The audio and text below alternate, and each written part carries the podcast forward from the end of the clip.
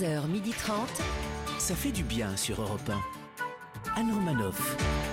Bonjour à toutes et à tous, ça fait du bien d'être avec vous ce vendredi sur Europe 1. À cause des masques, les ventes de rouge à lèvres ont diminué. Elle, elle ne met pas de rouge à lèvres, elle n'en a pas besoin pour être belle. Oh là là. Ah, mais dis donc, que se passe-t-il Oui, là. Bonjour. C'est vendredi, c'est compliment. bah, Mais sympa, vous savez que vous merci, mettez jamais de rouge à lèvres, Léa Non, c'est vrai, jamais. Puisque. Bon, Parce qu'il part vite. c'est ça. La Grande-Bretagne interdit les rassemblements de plus de 6 personnes. Dommage pour lui, il avait prévu d'emmener toutes ses ex en week-end à Eh Londres ouais. pour s'excuser. Celui qu'on appelle Big Ben, Ouais, mais oui. juste parce qu'il est toujours à l'heure. Ben H. bonjour Anne, bonjour la France. Christophe Castaner a été élu à la présidence du groupe LREM à l'Assemblée. Et ça le réjouit. C'est la seule Oui. imitation qu'il maîtrise à peu près. Anne Romanoff. Laurent Barra est là. Bonjour à toutes, bonjour à tous. Elle a été très étonnée d'apprendre que Donald Trump va être proposé pour le prix Nobel de la paix, puis elle s'est dit que du coup elle avait toutes ses chances pour être élue Miss France 2021. Anne Romanoff. Au sommaire de ce vendredi, deux invités qui nous invitent au voyage. Il est allé dormir chez beaucoup de monde, mais toujours en tout bien, tout honneur, enfin on le suppose. Antoine de Maximi sera avec nous pour nous parler de son film J'irai mourir dans les Carpates.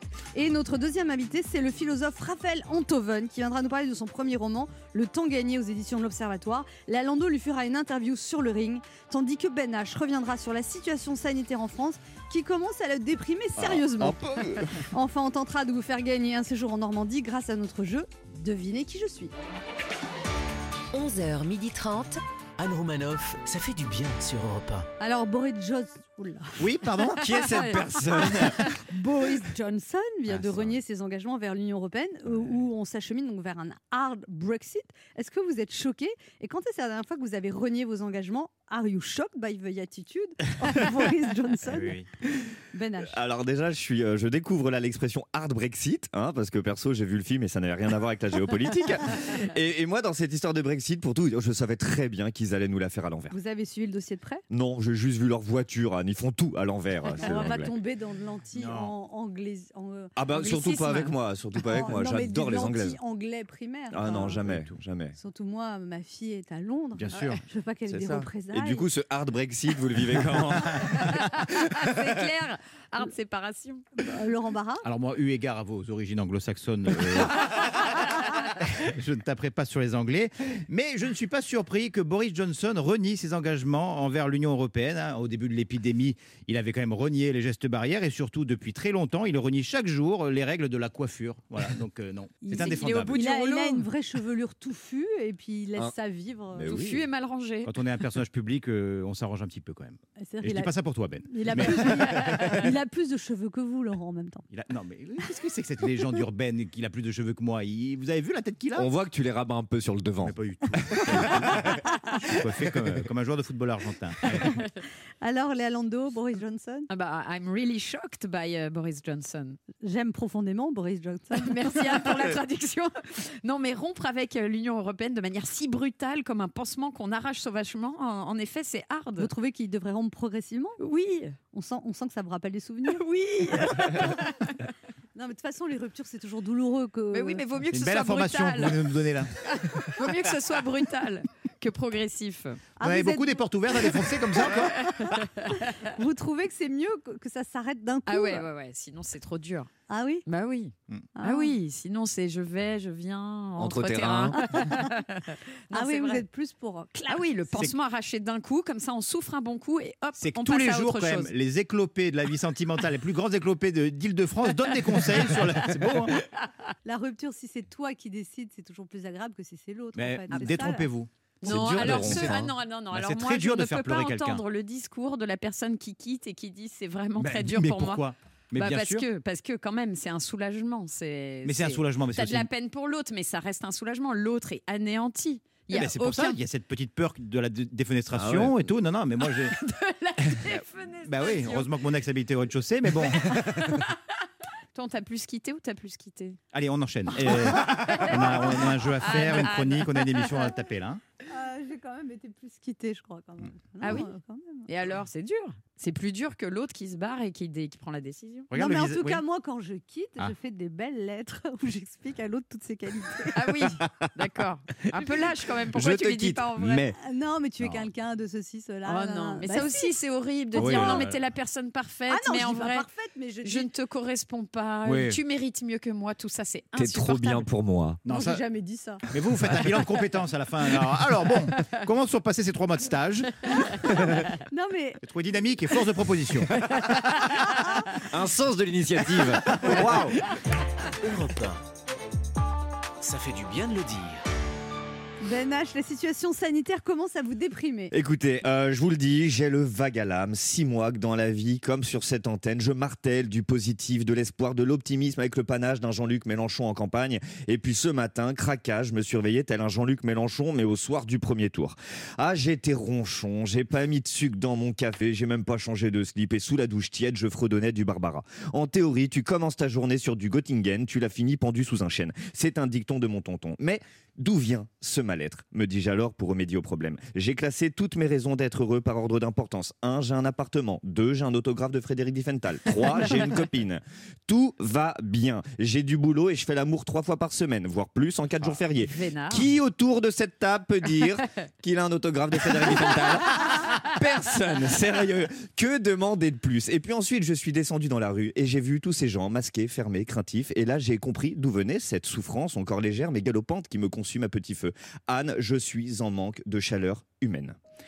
Ça fait six mois. Six mois qu'on ne danse plus n'importe comment, sur n'importe quoi, avec n'importe qui. J'en suis à regretter toutes les fois où j'ai dit non, je danse pas sur celle-là. À l'heure où je vous parle, même un Gangnam Style dans une boîte bondée, je prends. Six mois qu'on ne s'entasse plus derrière les comptoirs pour refaire le monde jusqu'à plus soif, en s'enlaçant, en s'embrassant, en se disant qu'on s'aime, alors qu'on ne se connaissait même pas avant d'échanger dans ce petit bar du dixième. Six mois où si un ami ne va pas bien, si la seule chose à faire c'est juste de lui prendre la main, eh ben t'hésites.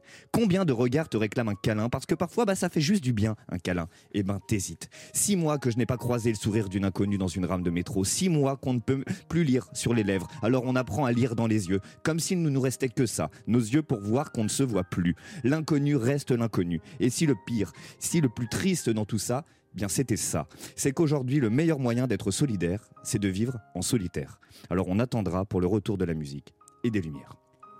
Oh là là, Mais c'est qui va nous faire pleurer, celui-là euh, Oh Quel là. poète Attends, on va te mettre un petit Gangnam Style quand même. Ah oui, mettons-lui un petit Gangnam Style. Allez. Open Gangnam Style. Allez, et c'est eux qui dansent. Allez, allez, vous, vous, êtes trop premier degré, les gars. Beaucoup trop premier ah, degré. On peut te faire plaisir. Ah non, c'est super. Je suis trop content, les gars. Allez, dansez-vous derrière le poste. On se retrouve dans un instant pour la suite de cette émission avec Léa Londo, oui. Ben H qui vient d'arrêter de danser. Continuez. Allez, je, je bouge. Laurent Barra, ne bougez pas, on revient.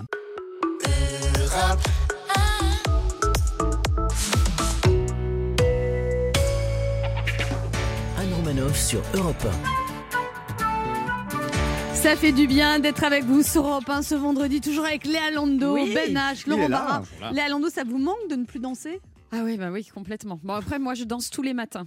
Ah C'est ce qui me réveille, ouais, dans la salle de bain. Je mets toujours de la musique euh, avant de prendre ma douche. Vous ah mettez quoi comme musique? Euh, je mets souvent Maniac. She's a maniac man. Il est tu resté bloqué dans les années 80 quand même là. hein. Ah ouais, mais elle Ouais. me met toujours Ah ouais. euh, la pêche. Mais cette tu danses chanson. du coup dans ta salle de bain Ouais, je danse tous les matins nue dans ma salle de bain. Tout à fait. Ah, ça t'excite, hein Bah ça vous excite, faut dire. J'ai mon imaginaire qui part dans tous les sens là. Et vous, Laurent. Barra, ça vous manque de danser? Bah non, pas vraiment. Moi pour le coup, j'étais pas un grand danseur. Moi, ce C'est qui- marrant, mais ça se voit. c'est- Je vais pas éclabousser tout le monde de quelques. C'est le mec du sud, il reste un coude sur le bar. et il mate. Exactement. Tu me remets. Remets-moi le spritz. Si je vois bien danser la salsa ou des Ah trucs comme Ah, ça. c'est La la salsa, salsa. oui, c'est Oui, oui. exactement ça. Il danse pas la Non, salsa, mais c'est mais, vrai, la je danse salsa. pas mal le, le merengue et c'est pas et c'est pas qu'une pâtisserie. Vous, dan- vous- vous dansiez pas bien? Vous Si, mais je suis un peu, vous me connaissez ce petit côté un peu réservé et puis ténébreux, euh, qui fait que je me livre pas tout de suite. C'est ce qui Cultive le excite- mystère. Oui, c'est ce qui excite un peu les, les sollicitations autour de moi. Qu'est-ce qu'il fait celui-ci? On dirait Antonio Banderas. C'est le moment autre jeu qui s'appelle comment, Léa? Devinez qui je suis. Europe 1, Anne Romanoff. Le principe est simple, deux auditeurs en compétition. Chacun choisit un chroniqueur qui aura 40 secondes pour faire deviner un maximum de bonnes réponses parmi une liste qu'il découvrira quand je lance le chrono. Aujourd'hui, vous devez deviner des personnalités qui ont marqué la semaine et vous pouvez gagner une escapade bien-être à deux au jardin de Coppelia, entre campagne et mer, entre Mmh. en Normandie, à deux pas de Honfleur. Oui. Oh Enfin, on va arriver au jardin de Copula dans deux minutes. Profi- Mmh. Profitez d'une vue exceptionnelle sur les pommiers et Ouh, sur la mer. Non, mais- Oh que la pomme. Une bonne pomme. Une bonne pomme golden. hein. Depuis quand le mot pommier ça excite? Je pense que vous êtes en Tu manque. l'as vu le pommier? Mais c'est joli, c'est un bel arbre. Ouais, mais là vous êtes en manque, c'est pas possible. On ne peut pas être excité par le mot. Non, mais la pomme est le fruit de tous les péchés. Oui, le fruit De défendu. tous les interdits. Imaginez le charme des grands espaces en profitant d'un repas, les pieds dans l'herbe, et découvrez ce nouvel établissement respectueux de l'environnement, les jardins de Coppelia, le charme des manoirs normands, un lieu idéal pour se ressourcer et se sentir libre. Ça va, Oh. ça va pas Plus d'infos sur jardin-coppelia.com. On joue avec Corinne. Bonjour Corinne. Bonjour tout le monde. Euh, Bonjour. Corinne, vous avez 54 ans, vous êtes professeur de lettres dans un collège, vous habitez à Vertou, à côté de Nantes, Oui, c'est ça. et vous enseignez cette année au 6e, au 5e. Voilà, c'est ça, au petit cette année. Comment, comment ça, ça se passe, cette rentrée masquée? Ah, ben, très très bien. Franchement, les enfants sont exemplaires. hein. Hmm. Alors parfois, hein, ils le baissent un petit peu, ce masque, ils le touchent, mais dans l'ensemble, ils ont très vite oublié qu'il y avait un masque. Et vous-même, pour enseigner, c'est pas trop Euh, compliqué? Moins bien, moins bien. Oui. Ah bah On ouais. s'étouffe un peu, on a du mal à respirer, mais bon, on Et- fait avec, puisque de toute façon, on n'a pas le choix. Et ils vous entendent moins bien, j'imagine, en plus, un peu. Eh ben, on pousse la voix et bientôt, ils vont plus m'entendre du tout. Oh, de toute façon, ils vous écoutent pas alors qu'ils vous entendent ou pas. C'est ça. Par contre, c'est très très bien fait et les enfants sont maintenant très rodés. C'est ça qui qui est incroyable. Ils ont intégré les choses. Euh, si j'oublie de, de mettre du gel euh, quand ils entrent dans la classe, ils me le rappellent. Ils sont super. Ils sont super. Ça, ça se passe très très bien. En fait, on constate que les enfants s'adaptent beaucoup plus que les adultes. Bien sûr, c'est toujours comme c'est ça. ça. Bon, en même temps, je me mets à la place d'un ado de vrai. 13 ans. Le masque, c'est hyper pratique pour cacher les bagues et appareils dentaires. hein. Enfin, c'est euh, pour le coup, c'est une vraie plus-value pour un ado. Quoi. C'est vrai que ça pose quand même des problèmes. C'est- c'est Puis pas ça fait des vivement, boutons. Vivement qu'on qu'on quitte cette sale période. Vivement. Ah bah oui, mais on... on- On est là pour vous rassurer. Allez-y, Anne, un petit mot d'encouragement. Bah oui, mais bon, c'est pas encore arrivé là. hein. Vous prenez la liste 1 ou la liste 2, Corinne? Alors, je voudrais la liste 1. Oui. Mhm. Et vous jouez avec qui? Est-ce que je peux oser de jouer avec vous Oh Et ça oui, recommence. Ça me fait tellement Vous allez lui plaisir. remonter Attends, le moral. sympa. Ouais, ça, ça me fait vraiment plaisir. Oui. Vous êtes prêtes Des personnalités qui ont Oui. marqué la semaine 3, 2, 1, top Alors, euh, c'est un joueur euh, de l'équipe de France, euh, il y a un grand buteur, il a été testé positif. Oui, très bien. Euh, c'est l'ancien ministre de l'Intérieur euh, qui parle comme ça, vous voyez? Qui- Ah, oh. Philippe, hein. Philippe. Non, celui qui allait en boîte de nuit, qui parlait comme ça. euh, Ah, euh, Belle imitation. Oui, oui. c'est le fils de Johnny et de Sylvie, il s'appelle un chanteur. Euh, Smith, euh, euh, non, Euh, Johnny- Hallyday, oui, euh, euh, Oui. Oui, très bien. Euh, et on y a eu un biopic sur lui lundi, il avait la, la mucoviscidose, il est- c'est un chanteur qui est mort jeune. Grégory Le Marchal. Oh, le Premier ministre anglais. Euh, Boris Johnson. Oui, elle chante Balance ton quoi, Balance ton quoi. Angèle. Oui, Oui. oui. 1, 2, 3, 4, 5. 7 bonnes réponses. six. Non, Six. 7, 6, 6, 6. Ah, J'en ai eu 6 moi, mais bon. Mais non, bon, j'en ai c'est- six. Mais c'est bien Ouais, 6 six. déjà. Bravo, c'est- Je bravo. pense que c'est mon record mondial. Bah, c'est même le cumulé de vos six dernières parties. Donc, euh, Je vous félicite, Corinne. 6 Bravo, bonnes réponses, Corinne. mais c'est magnifique. Vous avez joué merveilleusement et moi aussi. Et moi aussi. Personne n'est là à la régie pour balancer Queen, We Are the Champion. Bon, dites-moi ce que je dois dire sur vous, Anne, et je le dis. Ah bah, que je suis belle, euh, Mais jeune. c'est vrai, C'est vrai c'est vrai. Bon, Tout est vrai. Bon, bah, je Vous remercie, Corinne. jeune, Anne. Je vous remercie. Vous êtes très sympathique, Corinne. Oui. Ouais. On va voir Je comment le prochain candidat. Bonjour. C'est clair. on va voir comment je débrouille Maxime. Bonjour Maxime. Maxime. Bonjour, Vous avez 27 ans, vous êtes ingénieur de test, vous habitez à Orléans. c'est ça, tout à fait, Vous testez la conformité des tondeuses à gazon. c'est ça. Alors, Maxime, vous avez 27 ans et vous êtes déjà en couple depuis un an. C'est bien à votre âge. Oui, Bah oui. Vous l'avez dans vos rencontré. yeux, il y avait, il y Ouais. avait vraiment, Co- je sais pas, presque de la nostalgie. Vous avez passé le confinement avec elle? Tout à fait. Ah donc c'est encore mieux. C'est encore. euh, parce que Donc, ça fait 4 ans c'est en un année vrai chien. test. Oui, c'est ça. Comment elle En s'appelle année normale. Justine, Justine. Et qu'est-ce qu'elle fait comme métier, Justine? Elle est assistante RH. Ah. RH. On sent le couple de petits cadres. Oui, oui. Ouais. Ouais, ouais, ça sent le couple qui va rester ensemble longtemps. Bah oui, vous l'avez rencontré comment? Un rallye. Dans le travail. Un rallye de tondeuse. Dans le travail Un rallye de tondeuse, n'importe quoi. Pourquoi dans le travail? C'est-à-dire, elle, elle est dans la même boîte que vous? Euh, on a été, euh, on a travaillé ensemble et puis on a continué à, à se voir après. Et Eh ouais, Voilà. c'est- Ouais, c'est souvent, c'est les collègues souvent. de Ouais, bureau. mais ouais, hein. mais- mais moi, qu'est-ce que vous voulez que je fasse avec des collègues? C'est pareils clair. Dire 80 exactement la même chose, vous voyez Bon, Maxime, vous jouez avec qui? Moi, je vais essayer avec Laurent. Laurent Barra. Très bien. Attention, ce sont des personnalités qui ont marqué la semaine. Il faut dépasser six bonnes réponses. Donc, il faut faire sept bonnes réponses. Joli. Je vous souhaite bien du courage. C'est mal parti. Attention, top chrono. Alors c'est parti. Euh, un ancien euh, Premier ministre qui avait perdu euh, euh, cheveux, cheveux blancs, qui s'était retiré de la vie politique. Euh, Laurent Fillon? Non, c'est pas grave, Euh, c'est pas Laurent Fillon. Euh, la, Laurent ministre, la, Fillon. la ministre de la, de, de la culture qui parle comme cela. Oula. Ok, super. Euh, le Premier ministre actuel, le Premier ministre actuel qui parle comme ça, avec un Euh, accent Jean dessus. Castex. Voilà, très bien. Un groupe, un groupe de rock américain. euh, le symbole, c'est des lèvres. Une langue qui sort. Ah Vous n'êtes pas très bon, hein oh, ensuite, ils sont frères, ce sont deux rappeurs toulousains. Euh, oh, je. Ouais, ouais, non, mais là, non, mais là, non, mais là, non, mais- non, mais Maxime. prévenez-moi, prévenez-moi, excusez-moi. Ça fait baisser ma moyenne de victoire, tout ça. Moi, déjà, Laurent Jospin, j'y croyais plus. Donc, euh, Ah. Lionel Laurent, Jospin. Laurent Fillon, Laurent Laurent Fillon, Laurent Fillon, Laurent Fillon. Qu'il a fait, il a fait un mélange entre moi et Ben. Laurent Fillon, c'était Lionel Jospin, Roselyne Bachelot, les Rolling Stones. Vous avez Ah ouais. une bonne Big réponse. Flo et Oli. Il n'y a, pas- il y a, pas- il y a pas de regret à avoir parce que là, vous avez vraiment. Ah ouais, là, c'est- ah ouais, là, c'est- une grosse défaite. c'est une déculottée totale. Ouais. hmm. Maxime, c'est pas grave. Vous avez un lot de consolation. Europe 1 vous offre un bon d'achat de 100 euros à valoir sur le site spartou.com. Spartou.com, le plus grand choix de chaussures, vêtements, accessoires pour toute la famille. Que vous soyez fashion victime ou plutôt classique, avec plus de 5000 marques, le plus dur sera de choisir. Livraison et retour gratuit. C'est pas mal pour quelqu'un qui a si mal joué. 100 euros de bon d'achat, c'est pas mal. hein. ouais. On devrait lui en prendre 50.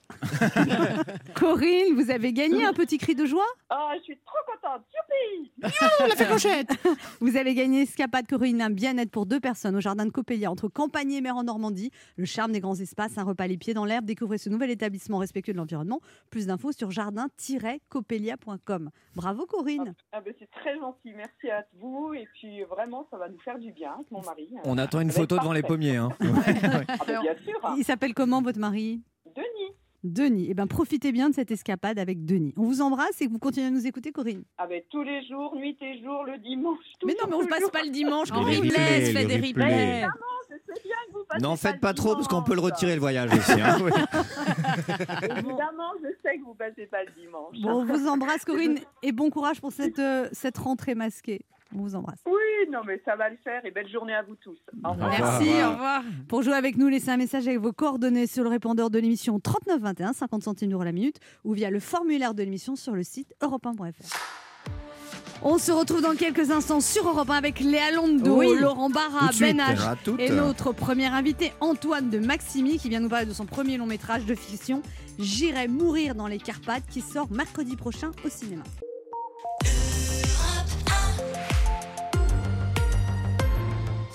Anne Romanoff sur Europe Ça fait du bien d'être avec vous sur Europe 1 ce vendredi avec Ben H, Laurent Barra, Léa. Lando. Bienvenue. Alors Christophe Castaner a été élu à la présidence du groupe des députés LREM. Est-ce que vous avez déjà été élu président de quelque chose? J'ai jamais été président de quoi que ce soit, mais je suis très heureux que Christophe Castaner ait été élu. C'est bien Laurent Barra, vous êtes impliqué dans la vie politique du pays? Pas du tout, mais j'ai mis six mois à travailler l'imitation de Christophe Castaner. Ça m'aurait embêté qu'il disparaisse comme ça.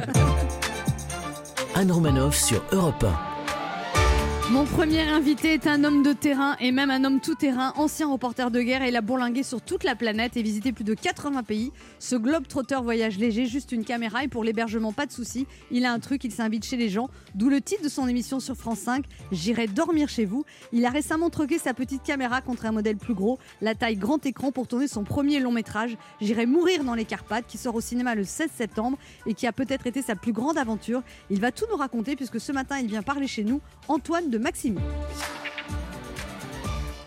Bonjour Antoine de Maximi. Bonjour. Bonjour. Alors c'est c'est ce premier long métrage, J'irai euh, mourir dans les Carpates. C'est un projet que vous avez beaucoup eu de mal à monter. En Ouh fait. là. Oui, ça a mis 5 ans je crois, c'est ça? Non, non, non, voilà, il y a 15 ans, 15 ans, 15, 15 ans, Entre le moment où j'ai commencé à y penser et le moment où bah, le film se termine, il y a eu 15 ans. Pourquoi? Parce que Ben, parce que c'était un truc un peu bizarre quand tu te dis que tu vas faire un film de fiction euh, qui repose sur euh, donc écrit avec des comédiens, qui repose sur une émission qui est totalement improvisée. Bah déjà là, il y a quelque chose de contradictoire et en fait, euh, les gens, euh, bah, ils ne suivaient pas, ils comprenaient pas. Vous comprenez pas ce que vous vouliez faire? Non, parce que c'est c'est un peu paradoxal quand même. Ouais. Et d'ailleurs, dans le film, toutes les séquences euh, euh, qui sont tournées à la J'irai dormir chez vous, ça veut dire avec mes petites caméras, euh, les gens n'arrivent pas à savoir si c'est de la fiction ou, du- ou du réel. Mais c'est ça qui est intéressant dans le Bien film, sûr. justement. Et alors, dans le film, en fait, ça raconte vous, en fait, votre personnage qui disparaît, qui meurt. Oui, Vous aviez pas peur de vous faire mourir, Antoine de Maximi? Bah, qui meurt, qui meurt, qui disparaît, on Oui, sait pas. oui, oui. Non, ce que je... l'histoire, c'est surtout l'histoire de la monteuse qui en fait récupère Alice les Paul. images, jouée par Alice Paul, qui récupère les images et qui veut monter ce dernier épisode. Et progressivement, en regardant les images, en travaillant dessus, elle découvre des petits détails et elle commence à avoir des doutes. Et après, ça, elle se rend sur place. Oui, mais ça, c'est bien après avoir trouvé pas mal de choses qui étaient cachées dans les images, qu'on voit pas au premier abord. Alors, il paraît que beaucoup de gens retournent voir le film une deuxième fois pour voir s'ils voient les détails Oui. cachés dans les images. Mais oui, il en a fait des avant-premières, et ça c'était formidable. C'était de revoir des gens dans, dans une autre salle, dans une autre ville, qui payaient une deuxième fois leur place pour voir si les détails étaient visibles la première fois qu'on voyait la séquence. Et moi, je vous le dis, ils sont là, mais il faut avoir l'œil. Mais du coup, euh, c'est bien. si C'est pour ça qu'il faut le voir au cinéma d'ailleurs, celui-là. C'est pour ça que c'est bien si tout le monde vient deux fois, ça va faire beaucoup d'entrées. Ça serait pas mal parce que la situation est un peu délicate. Et vous, et vous, ça vous fait peur de sortir un film dans ces conditions, Antoine de Maximi? Surtout que vous avez mis 15 ans à monter ce projet, comme vous dites. donc, ouais, euh, mais moi, il y a les trucs sur lesquels je peux interférer. Et là, j'y vais à fond. On a fait 110 avant-premières, c'est pas rien. Ah non, c'est pas Et moi, j'ai fait ça tout seul avec ma voiture de ville en ville, comme un baladin des temps modernes. Un baroudeur. Voilà. Et puis. 110 d'un- avant-première, ça fait beaucoup d'entrées en avance, du coup. Ouais, je crois qu'on est à 18 000, un truc comme Bah, ça. déjà, c'est ça. c'est- toujours ça de prix, mais par rapport aux millions, c'est peu. Et Il y a Max Boublil qui joue dans le film, Et il y un a Max inspecteur de Boublil. police. Oui, et puis qui n'est pas dans le registre dans lequel on a l'habitude de le voir, c'est-à-dire, bon, il est lunaire, etc., mais euh, beaucoup plus dans la réserve que, que souvent. Moi, Alors- je trouve qu'il est top. Vous trouvez que vos deux comédiens sont top. D'ailleurs, vous dites qu'Alice Oui. Paul aussi est formidable. Mais oui, parce qu'elle fait passer plein de trucs juste dans son regard, juste dans ses yeux, sans parler, sans faire de mimique, rien. Ça passe. Moi, en tout cas, ça s'est tellement bien passé avec eux. En plus, j'avais peur d'un truc avec les comédiens. C'était mon premier film. J'avais peur d'avoir des comédiens qui sont un peu capricieux, qui De fassent des, l'ego. des histoires, Ouais. machin. Puis je sais pas comment j'aurais réagi. J'aurais peut-être pas été forcément diplomate. Alors qu'avec Alice, euh, Max euh, et Stéphane Wojtowicz, etc., tout le monde, je suis tombé sur des gens qui étaient contents de faire le film. Et en fait, c'est presque un film de potes. Et c'est un film qui n'a pas coûté très cher en plus. Non, enfin, il a coûté. euh, on en annexe 3, hein, c'est les, c'est les petits films. Mais euh, on s'est débrouillé, je crois, euh, avec euh, 1,5 million. Mais euh, bon, Ouais. les producteurs n'ont pas été payés. Moi, j'ai été payé beaucoup moins. Alice et Max, ils ont dû être assez gentils sur leur cachet. Et vous avez fait appel au crowdfunding un peu, non Il y a- Ah, mais ça, alors ça, ça a été capital. Ouais. Le 16 mai 2019, j'ai pas un centime pour faire ce film. Rien, zéro. Et je lance le financement participatif. Je fais 6000 km pour aller parler aux gens, pour leur expliquer en quoi le film euh, consiste et l'intérêt de le faire, etc. J'ai des grands cinémas qui me donnent des salles gratuitement le soir pour expliquer ça à 500 personnes. Même le curé d'Argentan qui me passe l'église, je vous jure, il installe un vidéoprojecteur un dimanche après-midi et euh, j'explique le truc.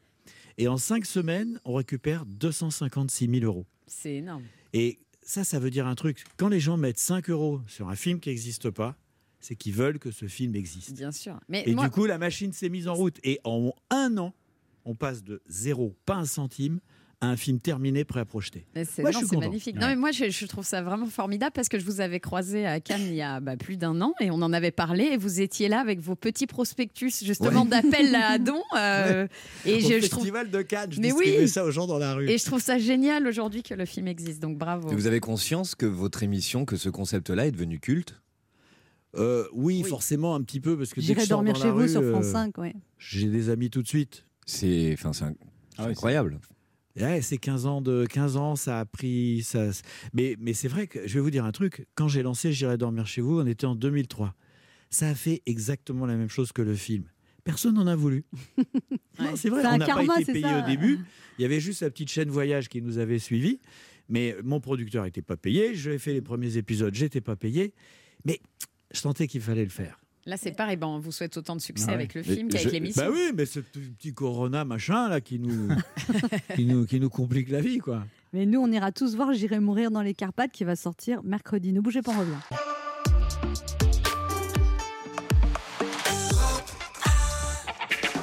Anne Romanoff sur Europe Ça fait du bien d'être avec vous sur. Europe 1 ce vendredi avec Léa Lando, Oui, Ben H. Laurent Barra et notre invité Antoine de Maximi. Alors, c'est votre premier long métrage de fiction comme réalisateur. D'ailleurs, vous mêlez d'ailleurs très habilement dans ce long métrage le documentaire et la fiction, puisque C'est que de la fiction en même temps. hein. c'est que de la fiction, on mais il y a croit, des images. sait plus. Ouais. Pourquoi vous avez choisi les Carpates? Parce que vous dites que c'est une région un peu étrange, à la lisière de la Roumanie. et En, de- en fait, je me suis pas dit où est-ce que va se passer le film? J'ai commencé à y penser en 2005, j'ai commencé à l'écrire 5 ans, 6 ans plus tard. Et euh, en fait, j'avais des notes, j'avais imaginé des séquences, j'avais imaginé plein de trucs. Et l'histoire, elle est sortie, je dirais, en trois semaines. La mécanique, les rebondissements. Et dans ce qui est sorti dans ces trois semaines, il y avait les Carpates. Je ne me suis pas posé la question. Et après, évidemment, j'ai travaillé sur le scénario, parce que là, j'avais 15 pages. Et euh, bah, à aucun moment, euh, les Carpates ont posé problème. Donc, c'est resté les Carpates. Puis le, c'est un titre drôle, en fait, je trouve maintenant. Mais oui, parce qu'en plus, euh, il y, a- il y a un petit côté. euh, déjà, il y a cette expression on va mourir. Donc, déjà, ça, c'est drôle. Ouais. Et puis, euh, ce que je voulais, c'est qu'on comprenne que c'était en rapport avec J'irai dormir chez vous. Mais ce qui était très important, c'est qu'on comprenne que c'était pas. J'irai Ouais, dormir chez vous. Donc, là, les deux. bah, je trouve qu'on est pas mal. Ouais. Vous qui avez l'habitude de travailler en solo, ça n'a pas été trop dur de bosser en équipe? Parce que quand même, un long métrage, c'est un, un paquebot qu'on dirige. Ah bah, c'est complètement différent. C'est complètement différent. Déjà, moi, quand je fais J'irai dormir chez vous, je suis chasseur. C'est-à-dire que je, je- je dois attraper les choses. Il faut déjà que je les vois et que je sois suffisamment rapide pour les filmer.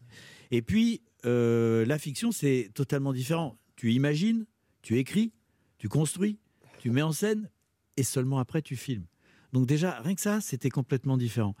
Et puis, l'équipe de tournage, effectivement, quand tu te retrouves, alors pas pour les parties tournées avec les petites caméras, mais quand tu tournes le reste avec Alice Paul, avec Max euh, Boublil, etc., à ce moment-là, effectivement, tu es aux commandes d'un navire, d'un bateau.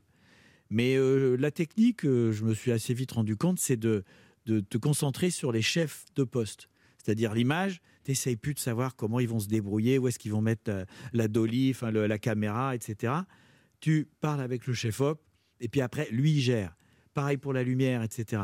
Et c'est une bonne méthode pour ne pas se faire submerger par un maximum d'informations. Parce que tu as quand même du boulot avec les comédiens. Ah bah oui. Il faut, c'est eux qui sont importants. Laurent Barra, une question pour vous, Antoine de Maximi. Alors, Antoine de Maximi, euh, vous êtes un modèle pour moi, puisque je me suis incrusté deux mois chez des amis euh, pendant le confinement, et j'ai adoré être traité comme un prince. Et vous, quel a été votre plus bel hébergement? Le meilleur souvenir de... Je sens qu'il n'a pas fait souvent la vaisselle. Elle voulait pas. Ah, vous l'avez bien, pas. vous l'avez bien bien. perçu. Oui, vous hein. m'avez bien cerné. Quel a été mon meilleur hébergement? Oh, Je sais pas. Je crois que euh, je- celui qui me vient à l'esprit et qui n'a pas été le meilleur, c'est en Éthiopie quand j'ai dormi sous un abri de branchage avec euh, sept frères.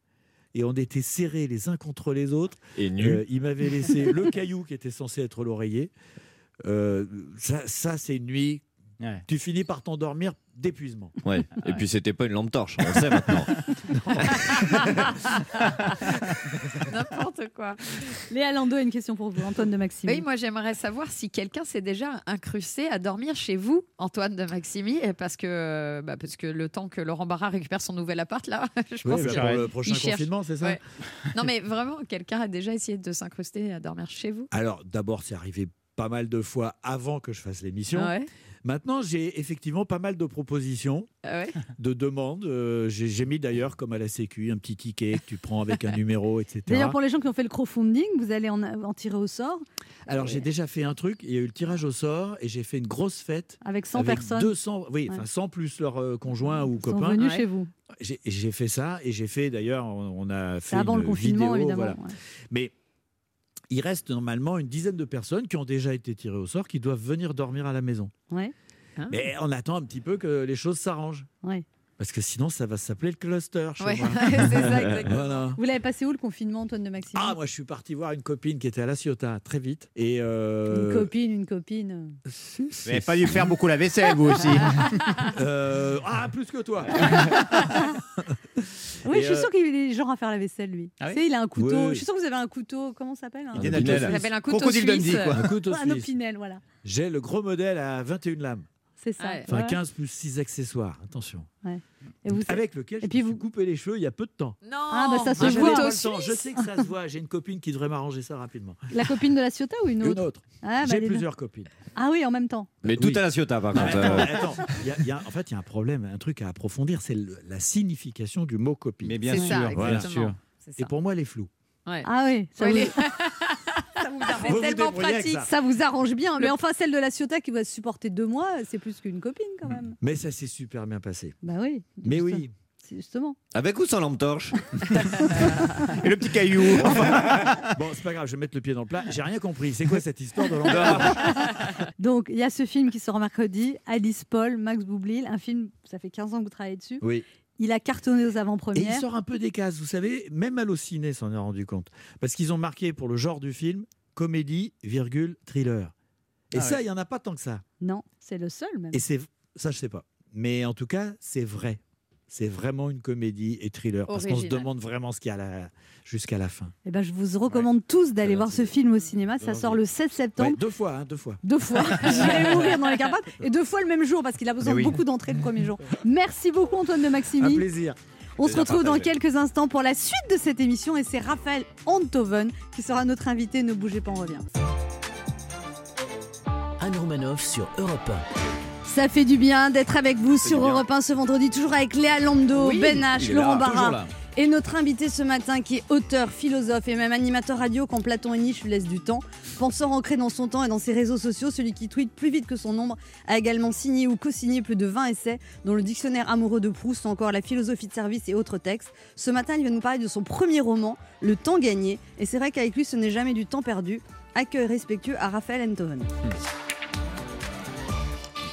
Bonjour Raphaël Enthoven. Bonjour Anne. Bienvenue. Alors, vous venez de parler de votre premier roman, Le Mais temps oui. gagné. Expliquez-moi comment vous avez déjà gagné du temps en écrivant 528 pages. Parce que c'est venu, mais à une vitesse incroyable. C'est-à-dire que je, je n'avais qu'à recopier. Donc j'ai écrit ça en trois mois. Euh, à la seconde où les vannes se sont ouvertes, j'ai écrit ça à la vitesse du feu. C'est comme ça, d'une certaine manière, c'est un peu du temps gagné. Euh, en Il tout paraît qu'il y avait 1000 pages en plus au début. Ben, au départ, oui, parce que au départ, quand vous racontez votre vie ou quand vous, vous écrivez sous la dictée de vos souvenirs, euh, les choses vous viennent dans le désordre et vous notez tout.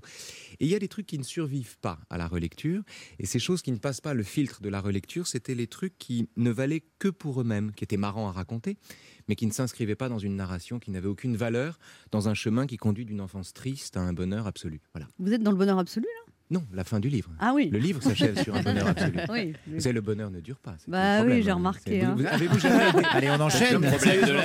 Est-ce que quelqu'un ici a déjà été heureux sans qu'une petite voix ne lui dise à l'oreille Dépêche-toi, mon pote, ça va pas durer? Non. Cette idée de roman autobiographique, c'était pour pouvoir romancer les moments les moins glorieux de votre vie C'était Non, pour... c'était que euh, c'est la forme sous laquelle m'est venu le récit de ma vie. En fait, c'est sous cette forme-là. C'est-à-dire que euh, euh, j'ai des souvenirs, j'ai une mémoire d'archiviste, euh, et, mais une mémoire un peu particulière. C'est-à-dire que j'ai une mémoire qui. euh, je, ne me souviens pas des trucs, je revis les trucs dont je me souviens. Et quand on arrive ensuite avec une plume à raconter les histoires, c'est le livre est le résultat de ça. C'est-à-dire d'une mémoire particulière qui fait que quand vous avez un souvenir de l'époque où vous aviez 7 ans, bah, vous avez 7 ans de nouveau. Et vous essayez d'écrire à ce moment-là et vous écrivez avec le point de vue d'un enfant de 7 ans. Voilà. Et les fautes d'orthographe qui vont avec, du coup, aussi Alors non, Non, parce qu'à on a 7 ans, j'en faisais euh, pas. Ah, déjà Euh, voilà. C'est le seul défaut Total que j'ai pas. ça. monsieur Alors Antoven. qu'à 32, C'est toi, le seul vice que je n'ai pas, si Ok. vous voulez, ou que j'ai eu très peu. Voilà. C'est vrai que moi, ça m'a surpris ce livre parce que quand on vous voit comme ça, on a l'impression que vous êtes beau, heureux, doué, intelligent. Tout ce que vous aimez Voilà. Et- alors qu'en fait, je suis laid, malheureux. Vous savez, c'est comme ça que je. Attendez, c'est vrai, j'attendais la fin J'ai- la même fait un livre pour dire tout ça. Non, mais c'est vrai, on peut pas deviner qu'il y a eu toute cette souffrance quand même. vous ne pouvez pas deviner sous le, un sous le, enfant sous le, bien sous le, sous né, non mais un enfant bien né dans un bon milieu, avec des intellectuels, Nivelles. Mais oui, mais ça, c'est ça, ça qui est intéressant. On n'a on a- on n'a pas, le- pas droit d'être triste. Les, les, les, les, les, les nantis n'ont pas droit au chagrin, ni à l'amertume. C'est comme ça. Ça s'est fait comme ça. C'est-à-dire que quand vous racontez votre vie et que vous êtes né à Saint-Germain-des-Prés, on, on dit que vous réglez des comptes. Si vous racontez votre vie alors que votre père est ouvrier et que personne ne le connaît, là, on trouve ça formidable, utile, intéressant et courageux. Mais si vous le faites alors que bah, votre écosystème, c'est celui-là, vous passez pour un germano-pratin qui se fait mousser en réglant des comptes sur le dos de ses ancêtres. C'est comme ça. J'ai lu quand même, par exemple, en 98, dans un interview, euh, Mm. vous aviez des mots très doux pour vos parents.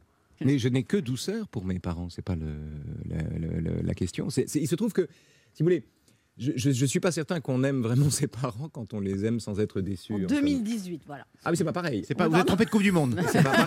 Voilà, c'est ça. C'était l'autre Coupe du Monde. C'est- En 2018, mes parents sont admirables, chacun dans son domaine. Mon Oui. père est d'une célérité d'esprit devant laquelle je m'incline bien souvent, et ma mère a une façon de jouer Schubert qui me laisse à genoux. Oui. Je remercie tous les jours le hasard de m'avoir donné des parents comme cela. Mais c'est vrai, c'est tellement vrai. Mon père est un grand styliste, un styliste exceptionnel, un homme très drôle, un homme très charmant et un merveilleux conteur. Quant à ma mère, c'est à mon avis un grand écrivain, une grande écrivaine, pardon, c'est comme ça qu'il faut dire, et, et- et une merveilleuse euh, pianiste. On est peiné, heurté pour le petit garçon que vous Oui. étiez. C'est très violent ce que vous racontez quand même. C'est violent. En fait, c'est d'une violence para- paradoxale, si vous voulez, parce que c'est pas Oliver Twist. Faut pas déconner. J'ai pas été, j'ai pas eu une enfance, j'ai pas des parents salafistes. euh, Je me suis pas fait torturer. J'ai pas été enfermé, séquestré ou quoi que ce soit. Non. Je subissais ce qu'on appelle, ce que la loi appelle aujourd'hui des violences éducatives ordinaires, euh, de la part de quelqu'un qui ne croyait pas mal faire, et surtout dans un système, à l'intérieur d'un système où chaque gifle, chaque coup, chaque humiliation vous est présenté comme l'application de la loi. En gros, si on vous humilie, c'est que vous avez dit une telle connerie qu'on vous fait un cadeau, en fait, en en riant. Dans, dans le livre, votre personnage, il y a d'un côté euh, le beau-père qui est quand même pas, qui est maltraitant, et puis le père qui est une espèce de feu follet, charmant, mais qui Mhm. finalement ne prend. Vous dites, d'ailleurs, vous racontez quand vous, quand vous avez été vivre chez lui que c'était comme une boîte de Quality Street. Mais ça ressemblait à une boîte de Quality Street. J'aime beaucoup l'idée, si vous voulez. Ce sont ces choses qui, qui sont rutilantes à distance, qui sont merveilleuses, qui sont géniales, qui ont l'air... fant- Ça a une gueule de paradis. Vu de loin, ça a une gueule de paradis. Le problème, c'est qu'aucun... Aucune gueule de paradis ne résiste à la proximité avec le paradis. C'est comme l'utopie, si vous voulez. De loin, c'est un monde idéal, et puis de près, il endosse tous les inconvénients de la réalité. Donc c'est ce qui m'est arrivé, ce qui est intéressant à raconter, mais ce qui arrive à tout le monde d'ailleurs. Et aussi, il y a des passages pleins d'humour, d'ailleurs, dans les images que, que vous employez. Ça fait plaisir que vous me disiez ça. Et à un moment, vous livrez ça sur la place publique. Il n'y a pas un moment où vous avez eu, vous êtes dit, oh là là, euh, parce que parce que forcément c'est galvaudé, même dans les extraits qui sont parus dans la presse. Bah, on, bien prend, sûr. on prend toujours les- le, le- Le, truc un peu crade et tout Ouais, ça. Oui, bah, ça. bah, écoutez, ça vous a pas heurté ça de, de ce risque-là Honnêtement, honnêtement, Anne, je suis irradié. Je raconte parce que c'est ma vie l'histoire d'un enfant qui s'en sort ou qui voudrait s'en sortir, ou qui essaie de s'en sortir. La façon dont un enfant essaie de s'en sortir, si vous voulez. C'est une histoire qui concerne tout le monde, indépendamment du décor. On est tous un peu dans cette situation-là. Oui, vous vous en sortez et pour autant, on a l'impression là que c'est tendre le bâton pour se faire battre à nouveau. Ah non, non, je me fais pas battre. Les coups que je reçois sont peu de choses. Vraiment, quand, quand- quand vous arrivez à sortir ça, quand vous arrivez à accoucher de ça, quand vous arrivez à mettre en forme un truc qui vous hante depuis si longtemps, quand vous arrivez à faire ça, les petits grognements, les petits gémissements, les Ouais. coups, et surtout le fait que tous les protagonistes du livre se conduisent exactement comme je les ai décrits dans le livre, tout ça est assez rassurant en fait. C'est pas c'est pas ça qui est difficile à vivre. Ce qui est difficile à vivre, c'est le fait que bah, quand vous écrivez les choses, vous les figez un petit peu malheureusement. C'est-à-dire que vous ne, vous ne vous laissez plus la liberté. La mémoire a cette souplesse de, de, de revisiter un souvenir, de le faire différemment. Quand vous l'écrivez, malgré tout et malheureusement, vous le congelez un peu. Mais C'est de la très bonne nourriture congelée, Raphaël. C'est Picard. Picard. On se retrouve dans un instant pour la suite de cette émission avec notre invité Raphaël Enthoven de nous parler de son premier roman Le Temps gagné qui est sorti aux éditions de l'Observatoire. Ne bougez pas, on revient. Il est midi sur Europe 1. On revient dans deux minutes avec notre invité. Raphaël Antoven. Mais tout de suite, les titres d'Europe Midi avec vous, Patrick Cohen. Bonjour, Bon- Patrick. Bonjour Anne, bonjour à tous. À la une d'Europe Midi, encore la crise sanitaire, une épidémie qui progresse et qui inquiète, et des décisions qu'on attend pour 16 heures à l'issue d'un conseil de défense réuni en ce moment à l'Elysée. Vous entendrez les médecins généralistes qui se disent submergés et réclament des consignes claires au gouvernement. Nous irons à Nice où la mairie vient de boucler à nouveau ses EHPAD. Quatre établissements qui hébergent 230 personnes interdites de visite. Nous verrons comment les soignants malades peuvent bénéficier d'une prise en charge comme maladie professionnelle. Au sommaire également, enquête européen sur le télétravail dans les grandes entreprises en plein boom. Une affaire diabolique à Tours où un octogénaire a sans doute été empoisonné par son médecin et son infirmière pour piocher dans sa fortune. La réponse du patron du Tour de France, Christian Prudhomme, au maire de Lyon. Et le retour surprise de Bruce Springsteen avec une chanson mise en ligne cette nuit et un album attendu le 23 octobre. Invité l'Europe Midi, le journaliste Philippe Corbet qui publie une biographie de l'homme qui a tout appris à Trump. Roy Cohn, l'avocat du diable chez Grasset, éclairage passionnant sur un homme sans morale ni scrupule et qui a été le maître en cynisme de l'actuel président américain. À tout à l'heure. Merci Patrick, on se retrouve à 12h30. Europe 1. Écoutez le monde changer. 11h30. Ça fait du bien sur Europe 1. Anne Romanoff. Ça fait du bien d'être avec vous sur Europe 1 ce vendredi avec Léa Oui, toujours là. Laurent Barra, Toujours Ben là. H et notre là. invité Raphaël Enthoven qui va nous parler de son premier roman Le temps gagné aux éditions de l'Observatoire. Alors, Raphaël Enthoven, Mhm. en dehors de ce livre, vous qui êtes philosophe, on est en train de traverser une crise sans précédent. C'est quoi vos petits trucs et astuces de philosophe pour aller mieux? Pour aller mieux Oui, De- ça de- sert. Depuis quand les philosophes vont mieux que les autres hein? Oh, Spinoza a donné des, Bah oui, des astuces. oui. Bon, il y a- il y a- il y a- vous avez plein de recettes. On peut, on peut transformer ça en recettes de cuisine si vous voulez. Spinoza vous dit qu'il vaut mieux comprendre avant de juger. Descartes vous invite à marcher avec assurance en cette vie. Euh, Kant vous invite à penser qu'on ne peut pas tout savoir dans la vie et qu'il vaut mieux se contenter de ce qu'on est capable de connaître.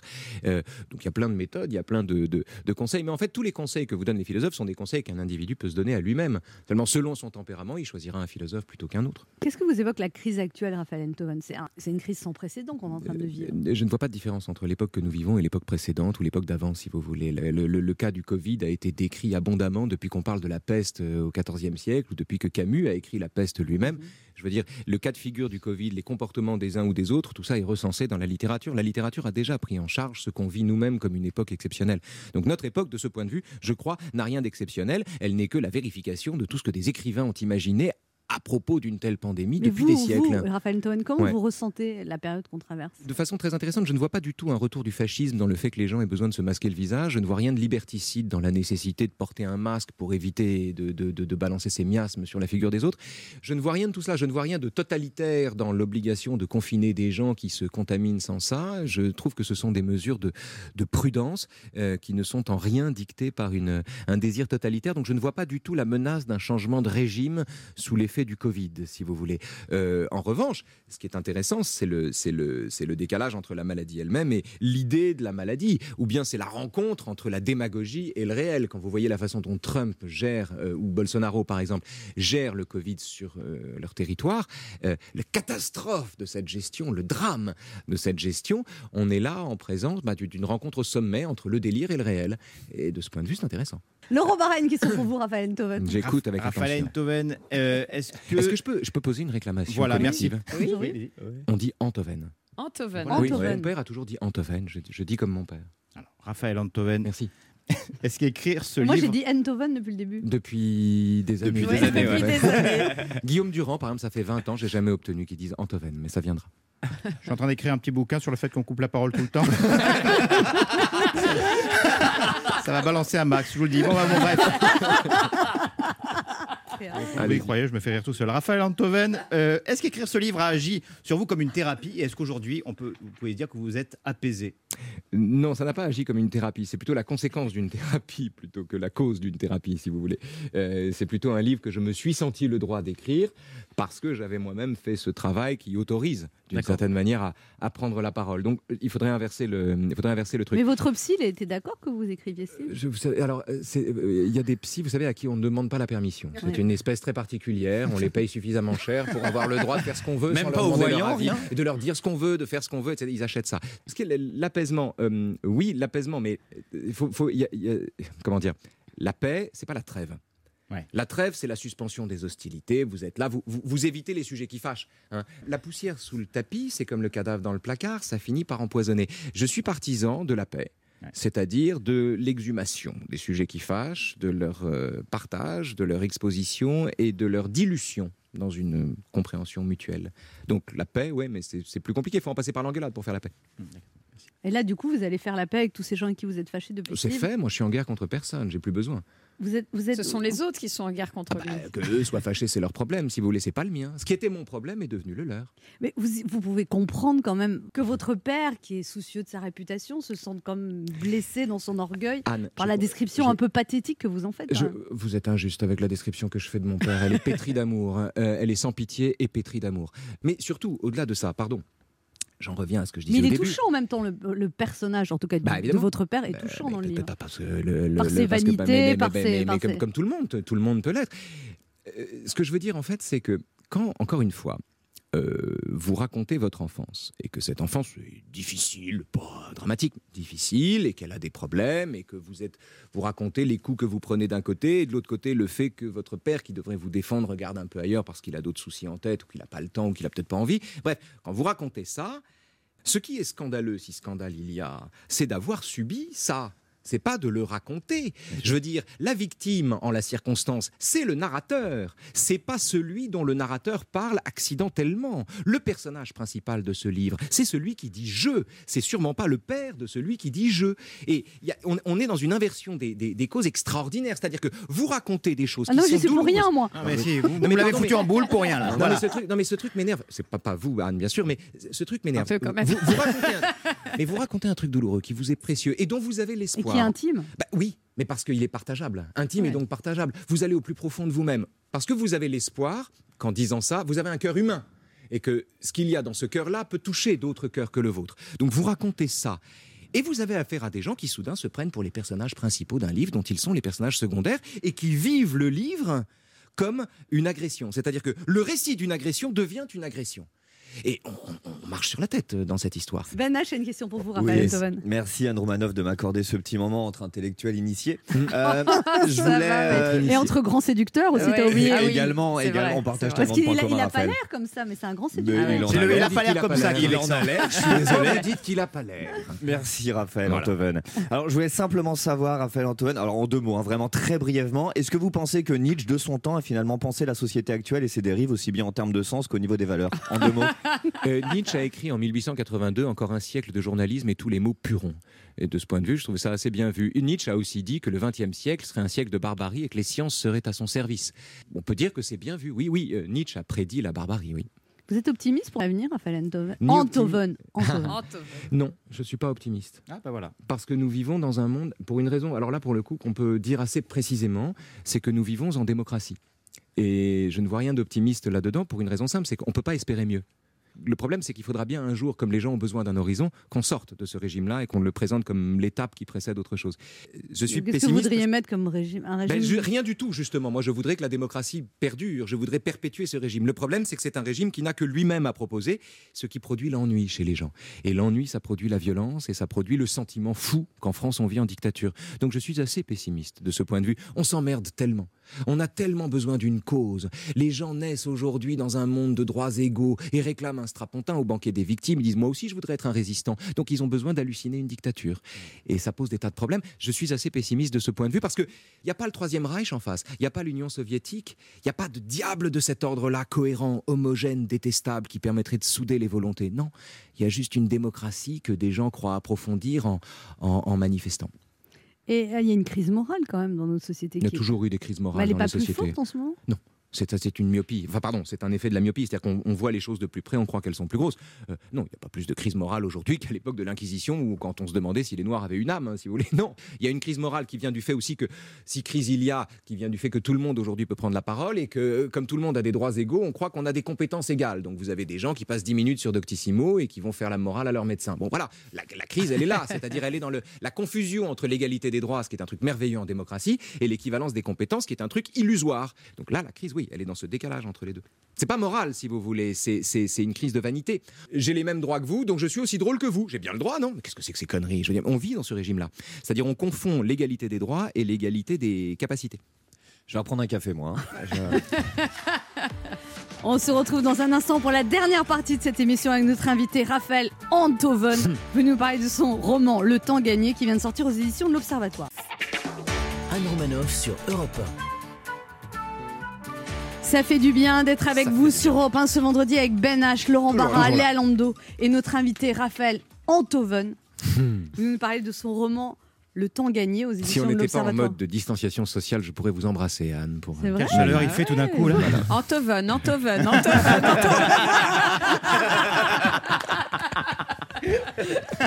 Ah, je- C'est irrésistible. Je vais vous lire des extraits de ce livre parce qu'on en parle, mais finalement, voilà.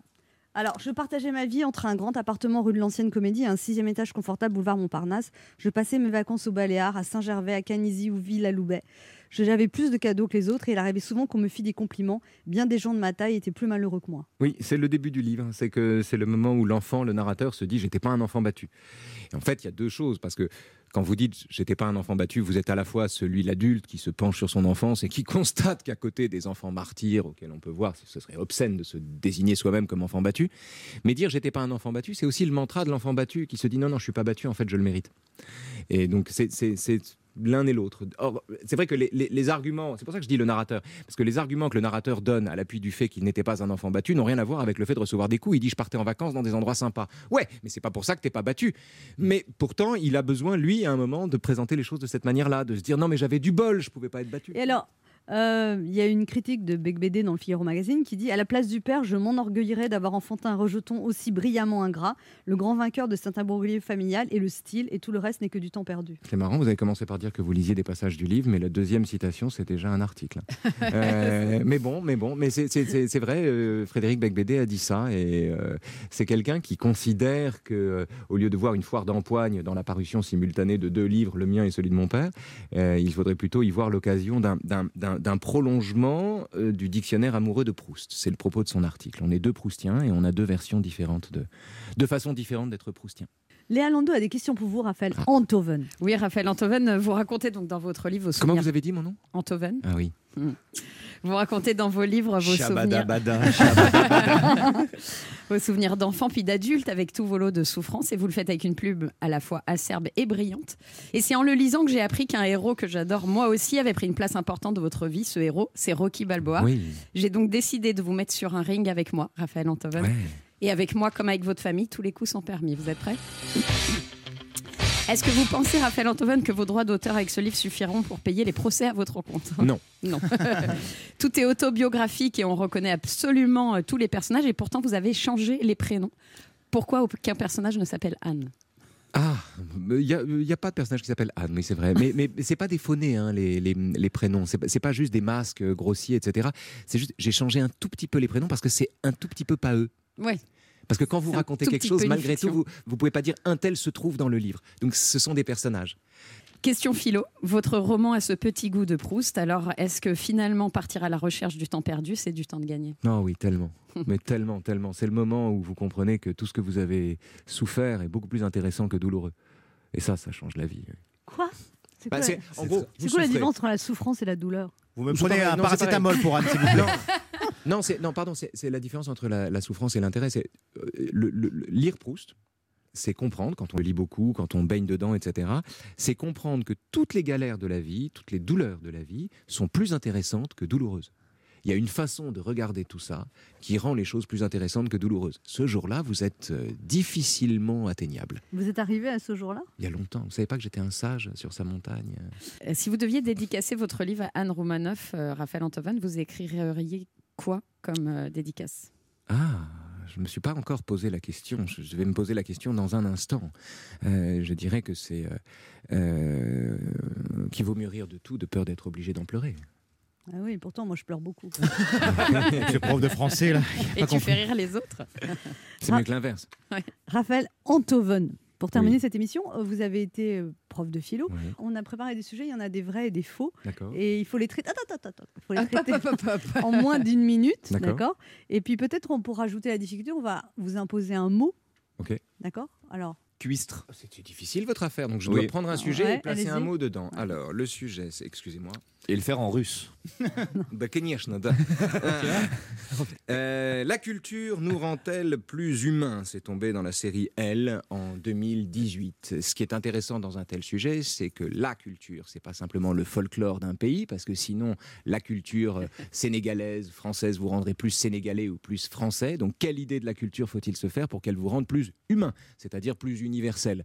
Autrement dit, la culture dont il est question ici, ça n'est pas le folklore, c'est la culture avec un grand K si j'ose dire, comme diraient les cuistres quand ils mettent des mots allemands dans leur dissertation. Pas mal. Allez, une autre. Léa Lando, vous donnez un, Un mot, euh, redingote. Redingote. Redin- J'ai l'impression d'être un gymnaste euh, qu'on met. euh, vas-y, vas-y, fais un truc. euh, Vas-y, vas-y, montre-nous un truc. Vas-y, vas-y. Faire du stop permet-il forcément d'avancer? Alors, euh, Ah. Ça, c'est un sujet pas- imaginaire. ça. oui, mais c'est c'est pas c'est pas un sujet de philo, c'est un sujet sur le permis de conduire. J'ai découvert à ma grande stupeur qu'à Paris, vous savez combien il y a de stop à Paris? Non. Aucun. Euh, et l'absence de stop à Paris est peut-être la cause du fait qu'on n'y avance pas. Donc j'ai plutôt envie de vous répondre ça. Reste que, à mon avis, on avance plus rapidement à Paris quand on marche, même avec une redingote, qu'au qu'au- qu'au- qu'au volant de sa smart. Bien joué. Allez, impose-lui un mot. Et le dernier. Amour. Amour. Oh, mais non, ça c'est facile, à caser. Trublion. Qu'est-ce qu'il Ah, Facile. Trublion. Reconnaître ses devoirs, est-ce renoncer à sa liberté? Ah, ça c'est beaucoup mieux. Eh oui. Évidemment, on peut croire que quand on reconnaît ses devoirs, on renonce à sa liberté dans la mesure où on s'impose quelque chose. Est-on libre quand on dit je dois faire quelque chose? Non, bien sûr. Donc reconnaître ses devoirs, c'est dans un premier sens renoncer à sa liberté. Sauf que c'est la liberté de faire n'importe quoi à laquelle on renonce. Donc on n'est pas vraiment libre quand on fait n'importe quoi. Si on porte pas de masque, par exemple, et qu'on tousse à la gueule de quelqu'un, on n'exerce pas sa liberté. Si on fait le, le trublion dans l'ascenseur qui fait le malin, si vous voulez, on n'exerce pas sa liberté. Donc reconnaître ses devoirs quand ses devoirs sont universels, ça n'est pas renoncer à sa liberté, c'est lui donner plus d'ampleur. C'est un talent cette aisance. Alors, Raphaël Antoven, mais en même temps. J'ai l'impression d'être en, en spectacle avec des plumes sur les yeux. Mais allez-y, allez-y, c'est pas grave. Non, mais c'est un talent. Mais en même temps, est-ce que ça fausse pas le, le fait d'être si capable de réfléchir vite, de s'exprimer brillamment Est-ce qu'à un moment, ça fausse pas la, la, la perception avec ses, ses vraies sensations? Bah, je, je, je vois pas, si vous voulez, euh, je vois pas de différence. Est-ce que les- c'est est -ce c'est pas un, un handicap pour vivre ce Non, talent les- oratoire Les, les et- questions, les questions qu'on se pose en philo, c'est les questions qu'on se pose dans le silence de la nuit, tout seul, quand on est petit et qu'on croit qu'on est seul au monde. Voyez et puis un jour, vous lisez un texte de philo et vous vous apercevez que Platon s'est posé la même question que vous 2500 ans plus tôt. Euh, et donc, faire de la philosophie, c'est pas euh, dorer la vie ou l'embellir en se mettant du concept pour avoir l'air classe et faire le cuistre dans les, dans les, dans les soirées. Non, faire de la philosophie, c'est se donner la, chance de, de comprendre un truc qui, si on ne le comprend pas, vous fait mal, en fait. Vous fait mal. Euh, on me demande toujours à quoi sert la philo. J'ai tendance à répondre ça sert à rien du tout, mais c'est indispensable. Euh, mais en fait, la vérité, c'est que ça sert à quelque chose. C'est que ça diminue la douleur. C'est- comme une, c'est une digestion par le cerveau.